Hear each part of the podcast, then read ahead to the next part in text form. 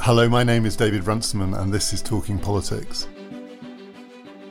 This week is one of our regular episodes where we talk to a prominent contributor for the London Review of Books, and I'm delighted to say today we're joined by Jan Werner Muller, who's written for the LRB over the past couple of years about Europe, the fate of democracy, what politics means in Germany, and about populism. And that's what we're going to talk about today. Talking Politics is brought to you in partnership with the London Review of Books, Europe's leading magazine of books and ideas. There's a reading list of pieces to accompany this episode at lrb.co.uk forward slash talking, along with a special subscription offer for Talking Politics listeners. 12 issues of fearless, expansive, elegant writing for £12.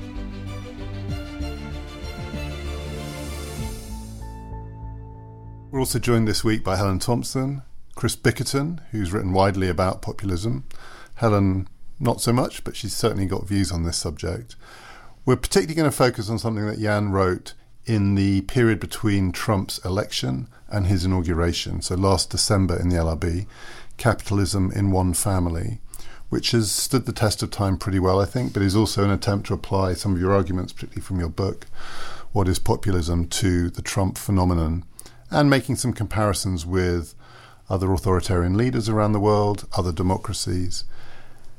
The core claim, and we'll, we'll talk about some of the other things too, but the core claim, and it comes out of your wider work, is that it's a mistake to assume that populism is a kind of election winning strategy, that you can get the votes by saying that elites have stolen democracy. And it's not a governing strategy because once you win as a populist, you are then the elite or the establishment and you can't govern in that spirit and you say you absolutely can govern in that spirit. So just tell us a bit more about how how do not how do populists win elections, but how do they govern? They govern exactly in line with their core claim, which is that they and only they represent what they often call the real people, or also typically the silent majority. So the essential thing about populism, in my view, is not some vague anti-elitism it's anti pluralism. It's saying that we and only we represent the people, all other contenders for power are illegitimate. And that also means when they come to power, when they're in government, that they do not truly recognize the legitimacy of an opposition. And I think we have enough cases in our time now, from, let's say, Turkey to Hungary to Poland, maybe India to some degree, to some degree, alas, the United States as well, where we might even speak of the emergence of something like as perverse as that term might sound, a sort of populist art of governance. Because while all these cases are clearly also in significant ways different, there are real family resemblances. You put these figures together and you see a very, very common pattern. When they're criticized, for instance, by independent institutions, be it courts or free media, they will always immediately shoot back by saying, We're elected, we are the only representatives of the people. Who are you? You're not elected. So far, relatively obvious. Less obvious is, for instance, the tendency to say that whenever there is protest, this protest, even if it poses no real threat to their power, has to be comprehensively delegitimated in moral and symbolic terms. I think Putin was the first one to adopt this strategy of basically saying, look, what you see out there aren't really, you know, citizens or bona fide civil society criticizing the government. No, it can't be true that parts of the people themselves criticize their only authentic representatives. So, how do we explain people being out there? Well, obviously, it's all paid for and steered by somebody on the outside. And against that background, it's maybe not entirely innocent that a president says, oh, well, in this case, of course, he doesn't say it, when a president tweets as Trump did in January when millions of people came out against the so called Muslim travel ban, that these were supposedly, as he put it, paid up activists. I think that's a telltale sign of something. Of course, all politicians in the face of protest are going to say, We're right, our policy is correct, we're in line with the Constitution, let's say, they're wrong. Perfectly fine in a democracy. But to immediately say, in effect, it's a conspiracy, that's a different thing. I was going to say, it is one of the features that they have in common, which is people argue about what a conspiracy theorist is, but in a sense, whatever it is, Trump seems to fall somewhere within the definition. But that's a feature that runs across these different kinds of authoritarian governments, populist governments around the world. Foreigners, outsiders have infiltrated the people and turned the people against themselves.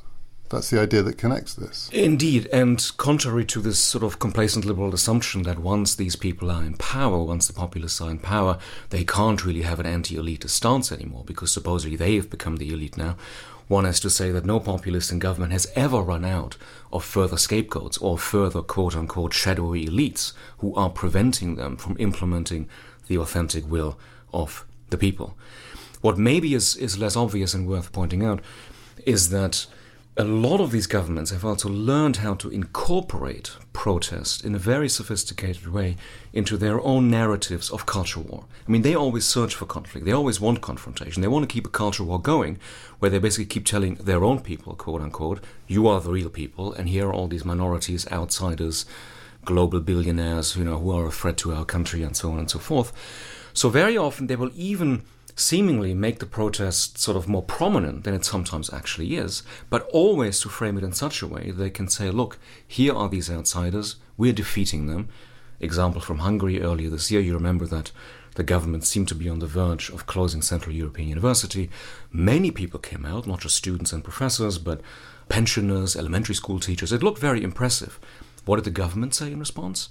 Look, the Soros network, i.e., you know, the liberal network financed by the philanthropist financier George Soros, you know, we've dragged them out into the open. We flushed it's them out. more than we thought it was, but good thing they've all come out now and shown themselves. Probably Stephen Bannon sort of said and thought the same thing in January about the millions of people who came out in the US. But look, basically, it's a tiny minority, and here's the enemy, and we show you who the enemy is, and here on our side are the real people, the good people, and so on. So come to Chris and Helen in a second, but one more question on this. You use that interesting phrase, a kind of populist art of governance. But when people look at Trump in particular, I think what you said absolutely chimes true. I think people can recognize the phenomenon. But it doesn't seem to have been an effective means of getting things done in power. So it absolutely clearly is a device for dividing the nation, lining people up where you want to have them lined up. And whether this is a function of American democracy or a wider phenomenon, getting legislation passed, achieving the goals on which you got elected. If that's what governance is about, then it's you know, this is where there's people's skepticism about whether populists can really rule. They can divide, but can they get things done? So the cases I mentioned earlier clearly are all different. So Turkey is not the US, and the institutional setup is different. The forces of resistance, if one may put it that way, are different, as we've now learned this year. At the same time, I believe it's it's a mistake to think that, as some of my colleagues have put it, that he's malevolent, but fortunately he's also completely incompetent. It's not true that nothing is happening. One thing that clearly is happening is that Trump is filling the judiciary with judges very successfully. In fact, the most successful president in terms of filling these positions since Richard Nixon. Now, these are not all populist judges or people who are ideologically committed to Trumpism. In a sense, the good news is that at this moment there is no real Trumpist movement out there. Yeah, there the, could and, be and one the in most the future. prominent Gorsuch is not a Yes, he's not a populist, whatever but, else. but in is. terms of is something happening? Yeah, something is happening, and something is happening that, in many ways, will make the party that, after all, has brought him to power. It wasn't a populist movement that got him into office; it was a so-called established conservative party that did it. Will keep them happy. Some of these characters are pretty borderline in terms of these judges, and as long as these things are happening, as long as basically environmental protection is being hollowed out day and night, I think enough people will get the sense, well, actually, there is sort of some governance. It's not entirely in the way that we thought of it, but it might just be enough to keep the Republicans happy. There might be enough incendiary rhetoric to keep the base happy. So I think it's far too early to say that, oh, this is basically already over.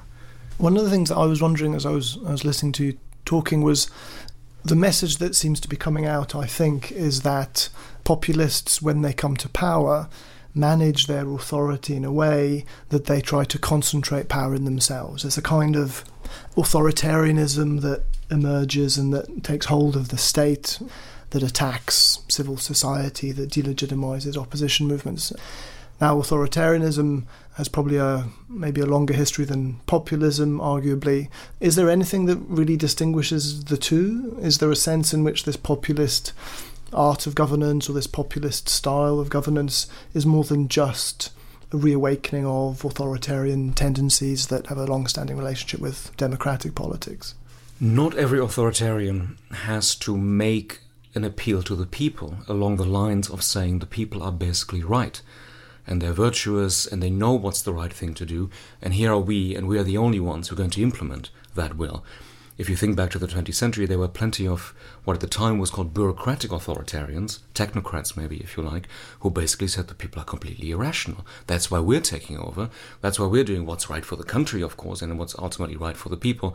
But we're not claiming any connection to anything like popular popular agency this maybe raises one sort of big puzzle for our times, which is that given that all these characters nominally remain committed to democratic principles, they're, they're, not saying it's over, you know, we want dictatorship or let's do consumerist Leninism like in China, you know, because that's clearly the way forward. You would have thought that a particularly successful response would be something like civil disobedience, where if you go back to classical models like Rawls's or Habermas's, basically people say, look, we appeal to principles which everybody on paper is still committed to. And hopefully people are going to see how this government is actually violating these principles. And we're not seeing a lot of that. And it's peculiar also in light of the fact that some of our colleagues in social science think that actually it can by now be shown that even if you mobilize relatively small parts of the population, so one figure that's often mentioned is 3.5% of people continuously, then any regime is likely to fall, no matter how much violence that regime is prepared to engage in against protest and so on. And yet we haven't seen any of that in recent years. So, one hypothesis, I can't prove this to you, but one hypothesis is that in all these old models of protest and civil disobedience, one thing was virtually taken for granted namely that you did this publicly, that you generated publicity, and that you were going to reach enough people to basically listen to these grievances and understand your point of view. And this, I think, can no longer be taken for granted because all these populist governments have also radically reduced media pluralism. They've usually hijacked the public media directly. They've often used the market to get rid of other newspapers. So in Hungary, it just so happens that the main opposition newspaper is sold to an Austrian investor. Alas, the paper isn't making any money. He had to close it down. So, not the kind of thing you can take to the European Court of Human Rights directly. And yet, it has a huge impact because ultimately, you know, we all love particular Danish fairy tale where it just takes one child to say that the emperor is naked, and then everybody says, yes, of course. But the premise, even of the fairy tale, is that everybody can hear the child. And if that's no longer the case, if you have highly fragmented public spheres, as also is famously or infamously the case in the US, I think that whole game changes, and I'm not sure we fully understood the implications. And can I just, to pick up on that, as you say, this is anti pluralist, yet it's feeding off fragmentation. I know fragmentation and pluralism are not the same thing. But it's not on the old fashioned authoritarian model kind of co option of the media, centralization of the media. Putin, never mind Trump, it's about the chaos. I mean, part of it is about the chaos. There is no single source of truth or authority because it's almost been randomized. And I know that's not pluralism, but it's also not centralized control either. I mean, 21st century populism feeds off the fact that digital technology has just splintered the public sphere. Is that right? I think it has helped, and maybe another paradox of our time is that we, it seems to me at least, we live in a profoundly anti authoritarian era, but anti authoritarian doesn't mean progressive. So institutions which had a certain credit in terms of, oh, if they say it, that's probably right, or here are certain boundaries to public discourse, clearly have lost influence. Others in the US, as we've now learned, haven't, so it's still completely okay to have all these military people in the government. It's even okay to have plenty of Wall Street people in the government, even though you are supposedly the champion of Main Street and the great populist and, and so on. But it's a particular kind of professional who I think has gotten delegitimated in certain ways. It mattered that Hillary Clinton was seen as the ultimate professional in politics. So, in that sense, yes, it helps these characters who always officially, of course, speak about unification. Even there, if you recall what Trump said, on November 9th last year, you know, the first thing was, you know, I'll, I'll unify, I'll unify the country. Um, or as he, I think, tweeted, we'll unify like never before and we will win, win, win, exclamation mark, something like that. They all talk like that, of course, but their real business is indeed division. And if the institutional preconditions for sharpening divisions have changed and are playing in their favor, I think it does help them greatly. I just want to press you a bit on the American case because I'm not so convinced that Trump and what's happening in America fits into the same phenomenon as what we can see in Europe. And I think particularly Orban is perhaps the best example of the point of comparison because he seems to me to be someone who has established a fairly competent governing style, whatever one thinks of the underlying political nature of it in the way in which you've described, and it's been in relative economic terms, quite successful for Hungary. Certainly, Hungary's in a better position economically than when he first came to power, or came to power this time, I should say, in 2010. But I somewhat struggle to see that Trump's established any kind of coherent governing style. And particularly, I would say, look at an incident that you've already pointed to the way in which, as soon as he's in power, he's got no idea who to appoint to many of these positions, not least the economic positions, the treasury positions, and he ends up appointing these people from Wall Street, the very people, Goldman Sachs in particular, who've been railing against in in the um, campaign, and on foreign policy, particularly in relation to Russia, I'd say he's effectively been disarmed by Congress and other elements of the foreign policy establishment in terms of the, the foreign policy that he wished to pursue. I mean, going back to some conversation that I think David and I had in the summer, it seems to be very difficult to see how Trump can ever stabilise this. I wouldn't even call it a governing style, but this approach. There seems to be too much chaos in it. Whilst we can see that he makes certain moves in terms of the cultural war language, and I think the whole issue about the national anthem and the NFL was pretty much deliberately done for that purpose as other things were slipping away from him. These seem to me to be pretty much tactical improvisations on his part in relation to a political scene that he just actually can't stabilise, let alone control.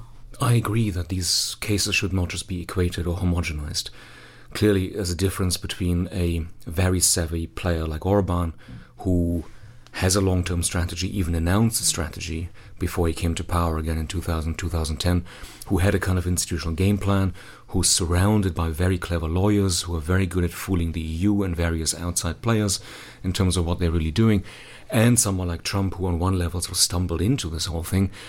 And to this day, has no real movement behind him, but also, maybe for better or for worse, isn't surrounded by the kind of people that, for instance, George W. Bush surrounded himself with, where he could basically say, Look, I want to do something, might be dodgy in terms of the Constitution, write me a memo that's going to help me be on the safe side.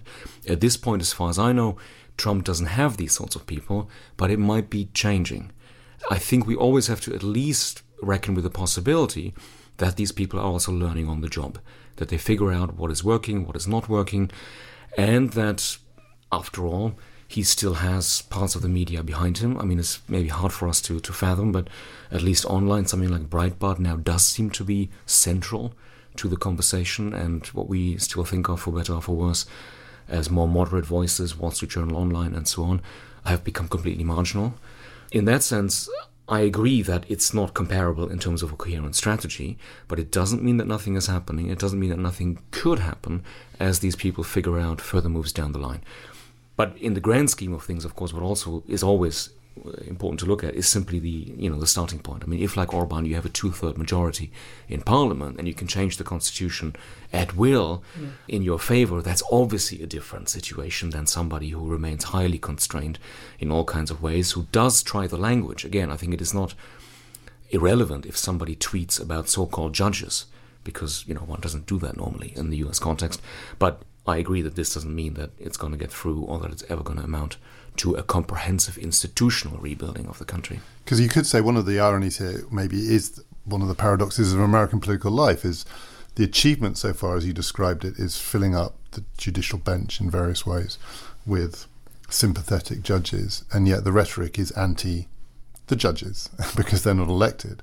This isn't just about Trump. I mean, it's a feature of American politics. That so much of it is played out through the judiciary including its raw democratic populism, despite the fact that you're going to be in a bind if you've said that judges have no authority and the judges are the people you're relying on for your legacy. Something's got to give. But also, not everything that happens has to kind of translate into recognizable institutional change. So, the Environmental Protection Agency is still there. But if the head of that agency does nothing but meet with coal lobbyists day and night, which is more or less the case, you can ask on another level, well, is it actually still yeah, there? The head of it not, doesn't believe know? it should be there. So, I mean, at the basic level. It's effectively, you know, when Steve Bannon talked about the deconstruction of the administrative state, I mean, many people had no idea what he meant. But this might sort of be the idea that, yes, you know, you don't do anything that looks too dramatic in a certain way, and that doesn't require you know huge majorities behind you to change the constitution. And yet, de facto, it's profound change. It has real effects on the ground already. And again, a certain constituency is going to be very happy with this. And yes, they also see incompetence and chaos, but they're getting exactly what they want. Talking Politics is brought to you in partnership with the London Review of Books. There's never been a faster or easier way to start your weight loss journey than with PlushCare. PlushCare accepts most insurance plans and gives you online access to board-certified physicians who can prescribe FDA-approved weight loss medications like Wegovy and Zepbound for those who qualify. Take charge of your health and speak with a board-certified physician about a weight loss plan that's right for you. Get started today at plushcare.com slash weight loss. That's plushcare.com slash weight loss. plushcare.com slash weight loss. I wanted to go back to the title of this uh, London Review of Books essay, which I think was Capitalism in One Family. Because I'm interested in the clientelistic aspect of populism as a as a governance strategy. And we've spoken a bit about that, and it's quite important, I think, in some of the things that you say, that there is this clientelism. And reading your description of it, there was a, an image that came into my mind, which was this wonderful scene from one of the films by Paolo Sorrentino, Il Divo, which is a film about the, the life of, of this post war Italian Christian Democrat politician, Andreotti. And there's a great scene where Andreotti is, I think, in the Prime Minister's residence, I think the kind of the palace. And there's a long line of people waiting outside. And he's with i think his wife livia. And the two of them are just simply giving presents to these people who are queuing outside his his door. It seemed to capture for me the the centrality of clientelism in a certain sort of era in Italian politics, which people sort of, I think, is reasonably well known. But what struck me was the openness of it, the brazen nature of it. And I was wondering whether, I mean, one of the features of clientelism from a populist perspective is that it's not hidden, but it's kind of open in that way. Is there some sort of shift there? Is there a new kind of flaunting of clientelistic ties that we see see today? So not all people who engage in mass clientelism are necessarily populists. I think the difference is indeed that populists do something which otherwise is sort of slightly shameful or people try to hide very openly and with what in their mind is actually a perfectly correct moral justification. Because remember that for them, from the get go, not all citizens are really the people.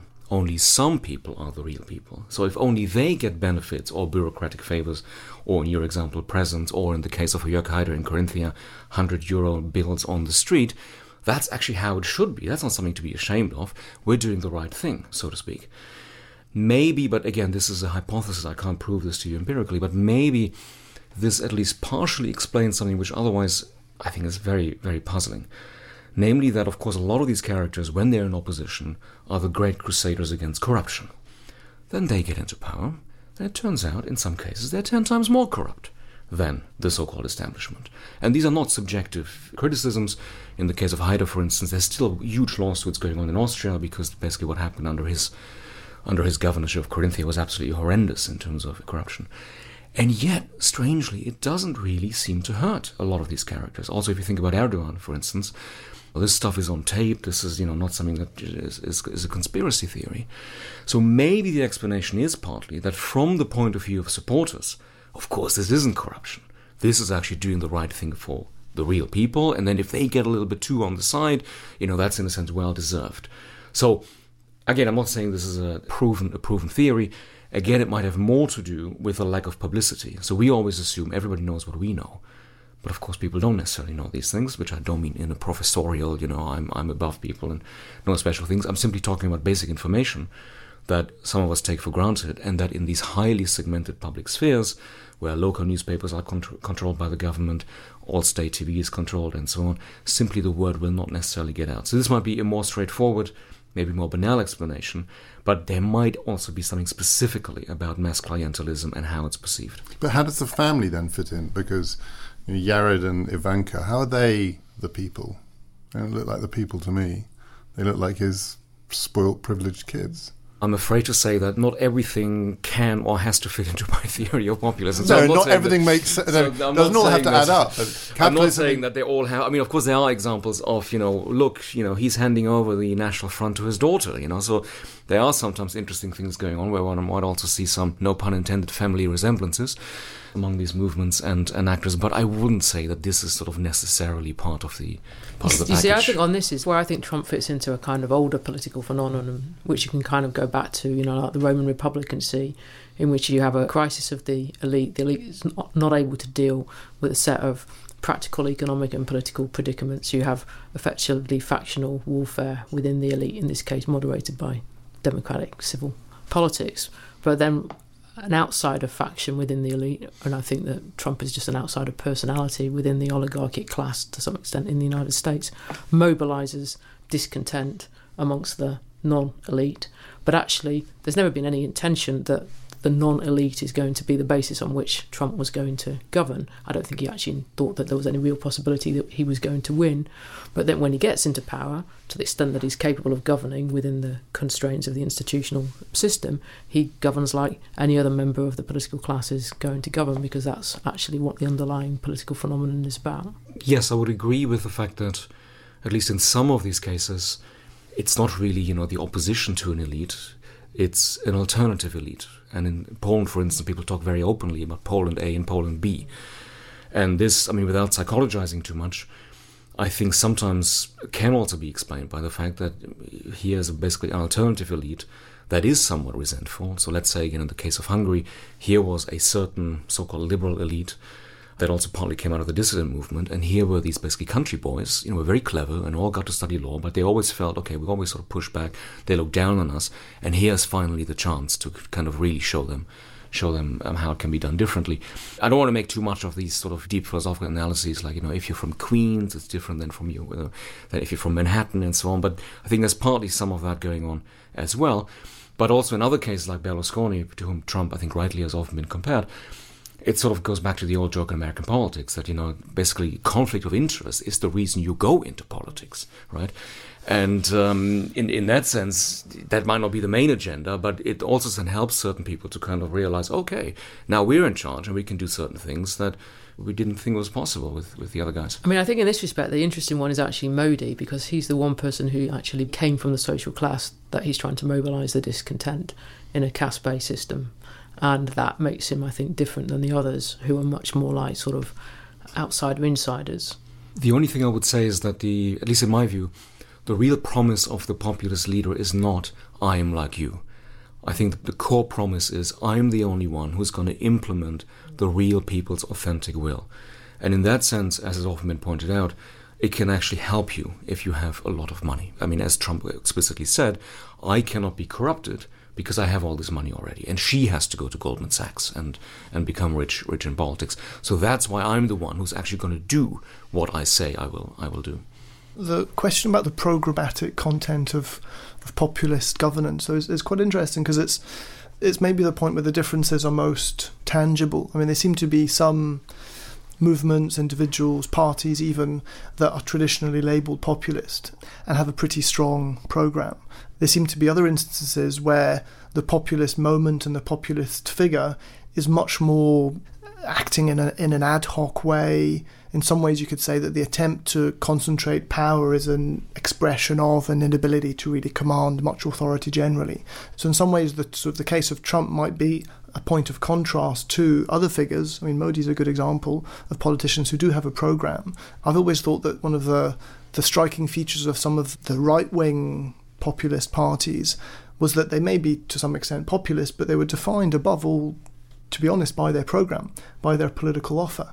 A couple of years ago, I was looking at the different um, manifestos or programs of French political parties, and there was no doubt that the National Front's 150-page, you know, document seemed more solid, more full of things that they wanted to do, more full of things being given to the people. Well. Some of it was, yes, kind of offers, but a lot of it was just laying out a set of reasonably coherent ideas that had some sort of coherence. Uh, whereas you could see that the other parties were sort of the result of cobbling together things, and some of the traditions were being sort of put to one side, etc. Would you say that that's a is there some sort of unity in the programmatic aspect of populism and what populists actually do with power? So, if you find anything worthwhile in my approach, I think then there isn't actually anything like a populist policy or program.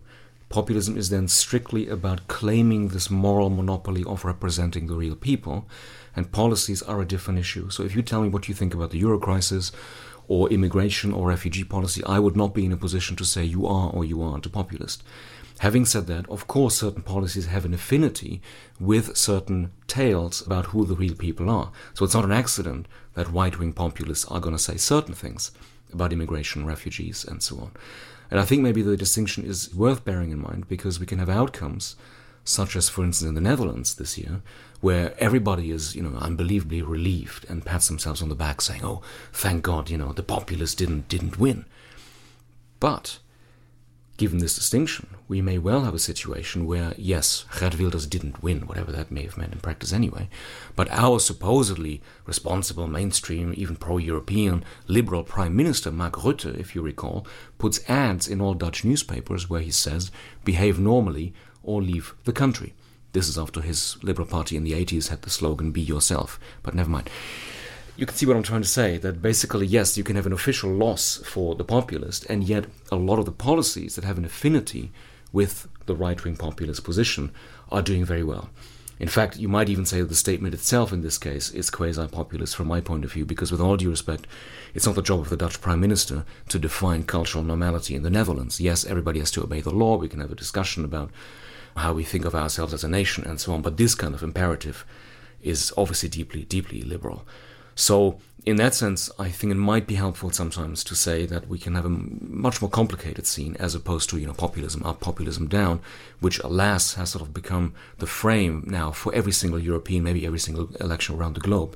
And we don't ask any further questions about, you know, what really happened. And so, can I ask a further question, which is where this might be heading? So, at the end of your, your article in the LRB, you say at best populists will waste years for their countries, as Berlusconi did in Italy. And then you give sort of what this might mean in the US, and I think it chimes with what you've just been saying. I think it also chimes with what's happened crony capitalism, attempts to undermine checks and balances, government as a kind of reality TV show, you say, with plenty of bread and circuses. But if we take the Berlusconi comparison, not least given he's on the comeback trail, so it never quite ends, how much damage, that's the best case scenario, how much damage did the best case scenario do to Italian democracy? Those wasted years What's the legacy of that? I mean, it depends how you understand Berlusconi. So, if you think that the way in which he brought in corruption, the acceptability of what were manifestly his own ties to the wider Italian economy and establishment, and particularly the the media aspect. If you think that he somehow normalised it, and that that's you know has a detrimental effect on Italian democracy, then you would say the record is very bad. In other respects, I think you know Berlusconi was a sort of a political personality who coined a you know a certain way of doing politics that was you know very much his own.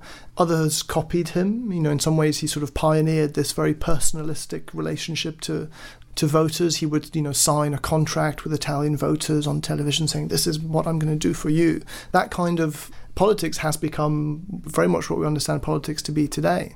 Now, did he do some of the things that we've been talking about that Trump's been doing? Is there this sort of deep seated authoritarian legacy of Silvio Berlusconi? I don't think so. Did he have a, a, set of policies that were identifiable? I would say more or less yes. Did he enact them to some extent? A lot of time he was he spent a lot of time fighting with judges and trying to defend himself, but he had a kind of sort of entrepreneurial vision for the Italian economy and society that didn't really work, but was nevertheless there. So there was quite a lot there. I think the he wouldn't be an instance, I would say, of a non-programmatic figure or somebody who has no program. And it wasn't a catastrophe in the end. It, wasn't was, a catastrophe. It was bad. But... Well, I would say two more things. First of all, is is that it's bad because corruption is bad, and corruption is bad for democratic politics. But if you look at what went on in Italy before Berlusconi came on the scene, the old Christian democratic well, as you said, the Il Divo re- regime, it's stacked full of corruption. So it's more personalised and more overt for an individual in the case of Berlusconi, but he, he does not bring corruption into Italian democratic politics. And I would say the most significant damage that was done as a consequence of Berlusconi's premiership in Italy was actually the end of it, the way in which he was removed from power by the European Central Bank. That is at least as damaging to Italian politics going forward, including effectively giving rise to the birth of the Five Star Movement and the real possibility there will now be, you know, like an anti-Euro government in Italy at some point in the next five years, is a consequence of the fact that Berlusconi was deemed as somebody who was unacceptable to both a technocratic body, the European Central Bank, essentially to Angela Merkel as well, and is removed from power. So, in a way, the technocratic backlash is often, I don't know if that will be the case in the United States, I doubt it, but it's sometimes part of this story. I think it's a fateful dynamic, alas, that very often then the reaction to populism is more technocracy, usually with the argument that look who people bring to power. In the end, look, they're even more irrational than we would have thought, which of course then makes it again easier for populists to come back and say, what do you mean democracy without choices? Where are the people in all this? And ultimately, we see a rivalry of two accounts that basically say no alternative, or that are both anti pluralist, if you like. In one case, only one rational solution to every policy problem. If you disagree, you reveal yourself to be irrational, basically. And on the other side, people who say there's only one authentic popular will. If you disagree, you reveal yourself as a kind of traitor to the people. And everything that we usually think of, maybe naively, as uh, of as democracy, debate, exchange of arguments, and so on, party competition, on the basis of different but legitimate programs, sort of disappears between these between these two things. And I also worry a little bit in the US context about this very strong reaction to basically say, whatever now this government is saying is a lie, and we have the truth. So you open any website of a newspaper, it'll immediately have a pop up saying, if you care about the truth, subscribe now. And by the way, it's 60% off today. So the truth is 60% cheaper than, uh, than on other days. And I don't think it's, in general, it's not a good thing to uh, end up with a politics where one side says, we and only we have the truth, and the other side, well, whatever they then than say. And I think this is also a distinct danger in France right now that basically Macron's approach is like a second coming of the third way, where he says, look, here's this reasonable middle, which is why people from the left and the right can join me in my movement. And we end up with these two crazy extremes, which are basically, you know, can't be discussed at all. And if that fails, it also is likely to make populists stronger again. And can I finish with just one further thought about what might be different about the American case? And this does touch on something that's in this week's issue of the London Review of Books. There's a really interesting and chilling essay by Adam Schatz about the power of the president in relation to nuclear weapons. And you know, this is populism plus nuclear capability, which is also true for Modi, but I think not of any of the other people that we've been talking about. But in the American case, it also comes with a particular constitutional setup, which is this is the quintessence of the president's power. And it's a big part of how people both react and are alarmed by this phenomenon at the moment. Does that give it for you, Jan, a different flavour relative to these other cases we've talked about? You know, Berlusconi, whatever he can do, he's not going to trigger the Third World War, I don't think. I mean, anyone can, but you know, it's not so obvious how you get there does populism plus nuclear weapons give you a different kind of free song? Well, with all due respect to Italy, there is indeed a difference between a country which has nuclear weapons, which has, again, in the background now, many constitutional scholars who are willing to back up, you know, what has often been called the unbound executive. So again, this sort of the way for this was partly paved in terms of the White House having many more prerogatives and powers, and not least there's a difference whether the US says, okay, at least for four years we're not going to care about climate change, and Italy, Hungary, etc., saying we're not going to care about these issues. And I can imagine, let's say, a scenario where in, in 50 years historians look back and say, yes, it's a little terrible what happened inside the country, but the really big deal was that you lost these precious years to really do something about, you know, a, a global threat to humanity. And obviously, at, at a certain point, we won't be able to, to make up for that anymore.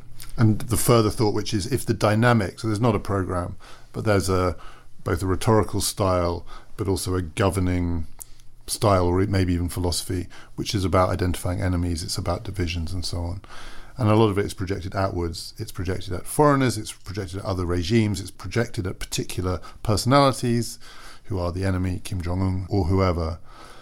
There must be a risk the projecting outwards of it is profoundly destabilizing for global politics, including non populist regimes. Well, if you ever have two hours to waste in your life, look at some of the so called films of Stephen Bannon. I don't want to make too much of him as, you know, the, the, the great mastermind in the White House. He's obviously not there anymore. But it is genuinely frightening because you realize that some of it is sort of run of the mill American conservative stuff, and he has people like Newt Gingrich show up, so it's not obvious that, oh, here's the alt right and here's the normal right. No, it's all very mixed. But some of it very clearly suggests that basically the United States as it is now, actually contrary to what populists would say, is pretty decadent. And who's to blame in the 60s, of course. But what we need is a profound moral regeneration. And how is that going to happen? Very clearly through a war. I mean, that's very clearly the message of some of these so called documentaries. So that, I think, is a different uh, situation than some of the other characters we talked about, who I think have no commitment to these sorts of ideological notions. What's really interesting is um, on the foreign policy side, I think what people perhaps are most afraid of, and maybe Bannon's the sort of um, is an interesting case. Maybe he's an exception that proves this rule or not. Is the unpredictability of it? It's that things may happen in some ways by accident or through escalation, rather than really through fully formed intent. So, you know, the context for the emergence of Trump or the rise of populism generally is a the disintegration of a more managed kind of democracy, what we tend to call party democracy. It's a disintegrative dynamic. That doesn't lead to sort of fully formed strategies to be implemented using the tools and the force of the state. It leads to, at the level of the state, that kind of disintegration and then responses to it and trying to keep a hold on things in some way. So you have a very unpredictable international scene because the the old familiar terrain of national interests and sort of national strategies don't work so well because there isn't that correspondence to some sort of clear sense of what a country is and where it wants to go and what people in that country might might want to achieve through their foreign policy.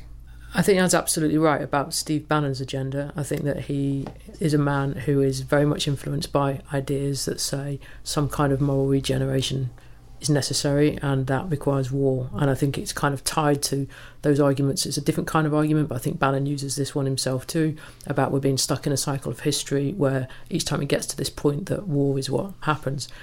I'm less convinced that Trump is particularly interested in any of this stuff. I think that Trump's if you go back to the things he said in his worldview, such as we could describe it as going back to the 80s, if there's any kind of public record of it, it's about America's economic position in the world. You know, he thinks of the presidency in this respect, if he could do it on his terms, which he can't, of doing business. And I think that the North Korea situation is not a great mix, his personality and temperament, with the situation in North Korea. But the North Korea situation has not arisen because Donald Trump is in the presidency. It's, uh, it's got longer origins than that. And some kind of crisis would have occurred whether Hillary Clinton was president or whether Trump was president. But I think that it's very difficult to see how Trump himself is really interested in the war side of it. But at the same time, he's now in a situation where he's not in control of his own presidency. And that in itself, I think, is a, a worrying thing for the president of the world's superpower to be in. I guess we're all condemned now to be Trumpologists of sorts and to kind of keep trying to identify patterns. But two things I, I might perhaps add is that one is that, yes, if you just think about this person as somebody who comes out of basically New York real estate development, so that I think suggests in many cases a certain attitude towards the law, which is basically how do we get around these things. But more specifically, also in the case of Trump, and I think historians have sort of started to identify with this, this very strong commitment to kind of zero sum politics. That basically they always have to be winners and losers. You know, everything else is a, is a sham, is a charade. They only tell us that everybody benefits from this deal or that deal. That doesn't mean he has to go to war, but it's a different outlook on the international scene than sort of traditional liberal American foreign foreign policy. If you'd like to read Jan's work for the LRB, we will post it on Twitter. Just follow us at TP Podcast underscore or go to lrb.co.uk. It's all there and it's well worth reading. Next week, we're talking to David Miliband about refugees, about immigration, and about the future of social democracy in David Miliband's new book. He cites Jan's work on populism, so I might start by asking him about that. Do join us next time. My name is David Runciman, and we've been talking politics.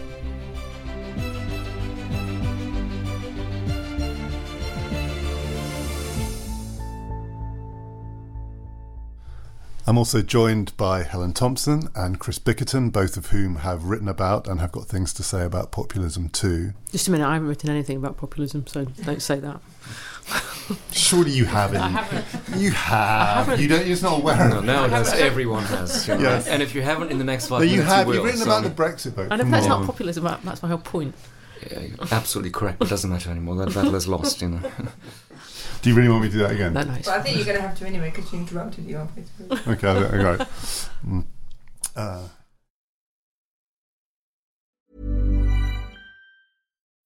When you need mealtime inspiration, it's worth shopping Kroger, where you'll find over 30,000 mouthwatering choices that excite your inner foodie. And no matter what tasty choice you make, you'll enjoy our everyday low prices, plus extra ways to save, like digital coupons worth over $600 each week. You can also save up to $1 off per gallon at the pump with fuel points. More savings and more inspiring flavors make shopping Kroger worth it every time. Kroger, fresh for everyone. Fuel restrictions apply.